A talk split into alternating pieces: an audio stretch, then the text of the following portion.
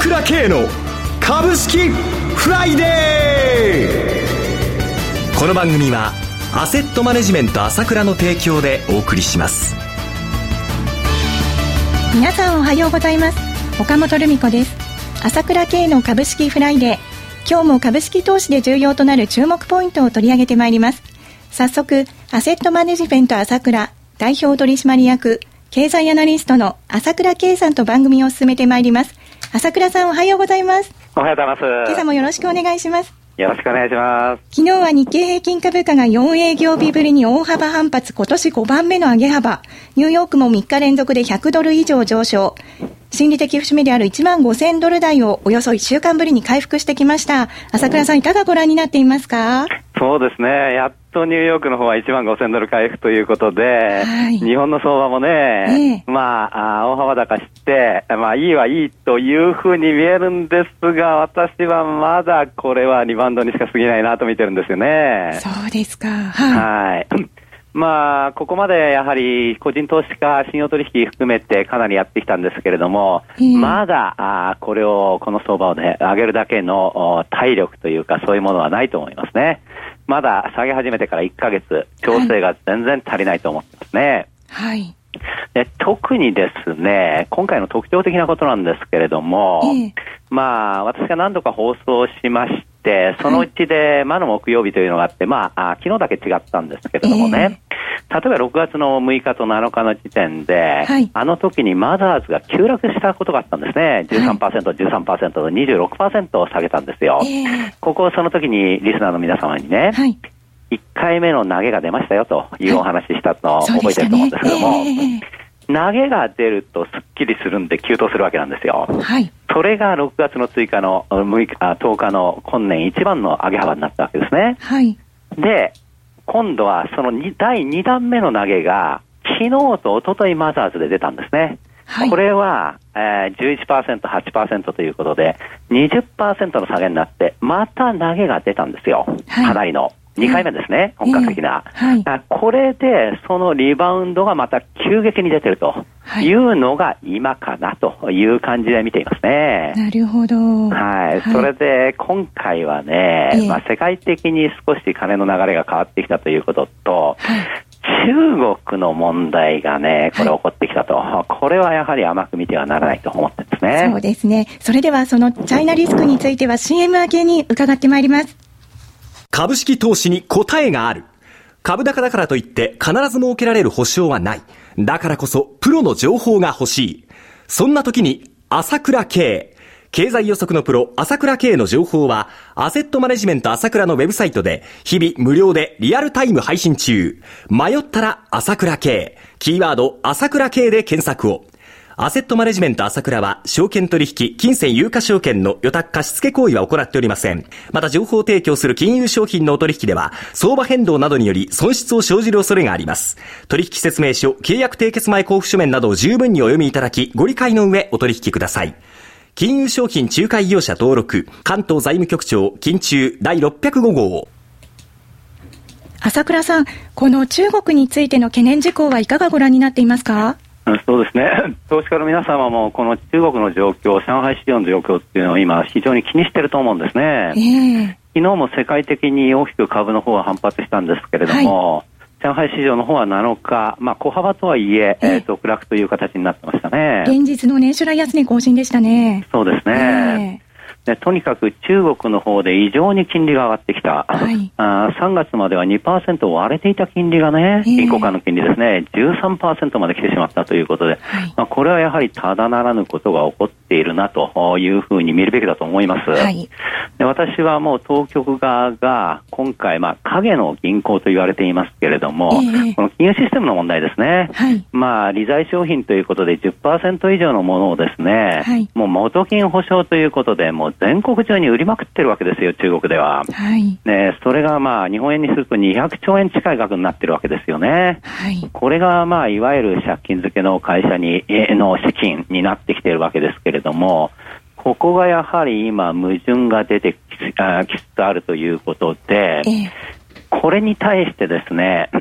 中国発のリーマンショックが起こるんではないかという懸念が、今、世界中にあるわけなんですが、はい、私は、えー、そのような懸念が現実化すると見ています。現実的に起こるということですか？はい、はい、えー、中国発のリーマンショック、えー、そういうものが起こると見ています。はい。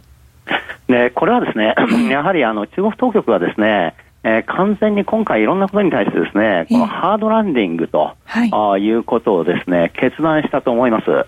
で、先日、米中首脳会談6月の初めにありましたけども、はい、8時間という長時間に及んでいましたね。えー、私はこの中で、えー、ある程度そういったことも話し合われたんではないかと見ているんですよね。というのは、その後にですね、いろんな中国の影の銀行の問題、はい、金利上昇ということが起こってきているわけです。えー、で、えー、このままいくとですね、えー、やはりですね、中国の銀行の中に破綻するところが出てくる。まあ言うならばですね、はい、ハードランディングシナリオなんですけれどもね、はい、これはかつて日本で1997年、8年、金融危機が起こって山一証券が潰れたわけですね。はい。から2008年の時は リーマンショックということでリーマンブラザーズがアメリカの方で潰れたと、はい、で一般的に考えると自然にこれが潰れたかのように見えるんですが、えー、実は私はそう見てなくて、はい、当局が無理やりに潰してるんですね。いわゆる山一証券を潰すことによって、はい、これほど金融危機なんですよというムードを作ることによって公的資金の導入というものに道を開いたわけです。そして今までの海を一気に埋めるというような政策を取ったわけですね。まさにハードランディング政策なんですがね。はい、リーマンショックも考えてみると同じで、リーマンブラザーズを潰すと、スケープボードですね。潰すことによって、えー、いわゆるおあの 金融機関にですね、アメリカ政府が大きなお金を入れるというきっかけを作ったわけですね。はい、その政府がお金を入れるためには世論が必要であって、まあ、その世論誘導のために大きな危機を起こすと、あまあ、これは政府がやることなんですがね、こういったことがですね、過去こういうふうに日米起こってきたわけだが、それが大きなショックになってきたわけだが、はい、いよいよ中国でも、そのような影の銀行の問題の処理に対して、そういったハードランディング手法を取ってくる可能性が高いと見ていますね。はい。それでは一旦お知らせを挟みます。今、朝倉慶が熱い。その鋭い分析力で注目を集める経済予測のプロ、朝倉慶が代表を務めるアセットマネジメント朝倉では、日々の株式情報を無料でリアルタイム配信中。アベノミクスで上昇した株式相場、投資家はここからどう対処すべきか。迷ったら朝倉慶。キーワード朝倉慶で検索を。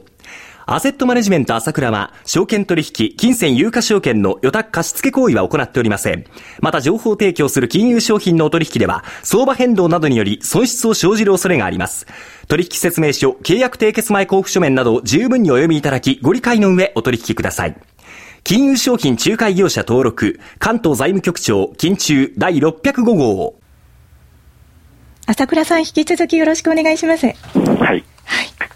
まあ、そういうことになってくるとですね、えー、それがすぐか、あまあ、2、3か月後か、これはなかなか難しいところですけども、はい、おそらく2、3か月の間で、えー、今からですね、はい、そういったことがですね、起きるんではないかなと見てるわけですよね。えーそうすると、今度はですね、まあ、世界的に見ると相当なショックということが起きる可能性はあると思います。で今、アメリカの量的緩和解除の観測ということの中で、はい、お金の流れが非常に変わってきているわけですよね。はいえー、特にアジアの株なんかは上がってきてたわけですけれども、えー、5月23日を境にして、まあ、フィリピンでもタイでもインドネシアでもですね、はい、えー、韓国でも台湾でも、大きく売られる流れになってきてます。はい、それから金相場なんかもそうですね。急落してますね。そうですね。えー、えー、要はですね、やはり資金をですね、現金に戻そうという流れになってきているわけですね。はい。それがまあこの直近はちょっとアメリカの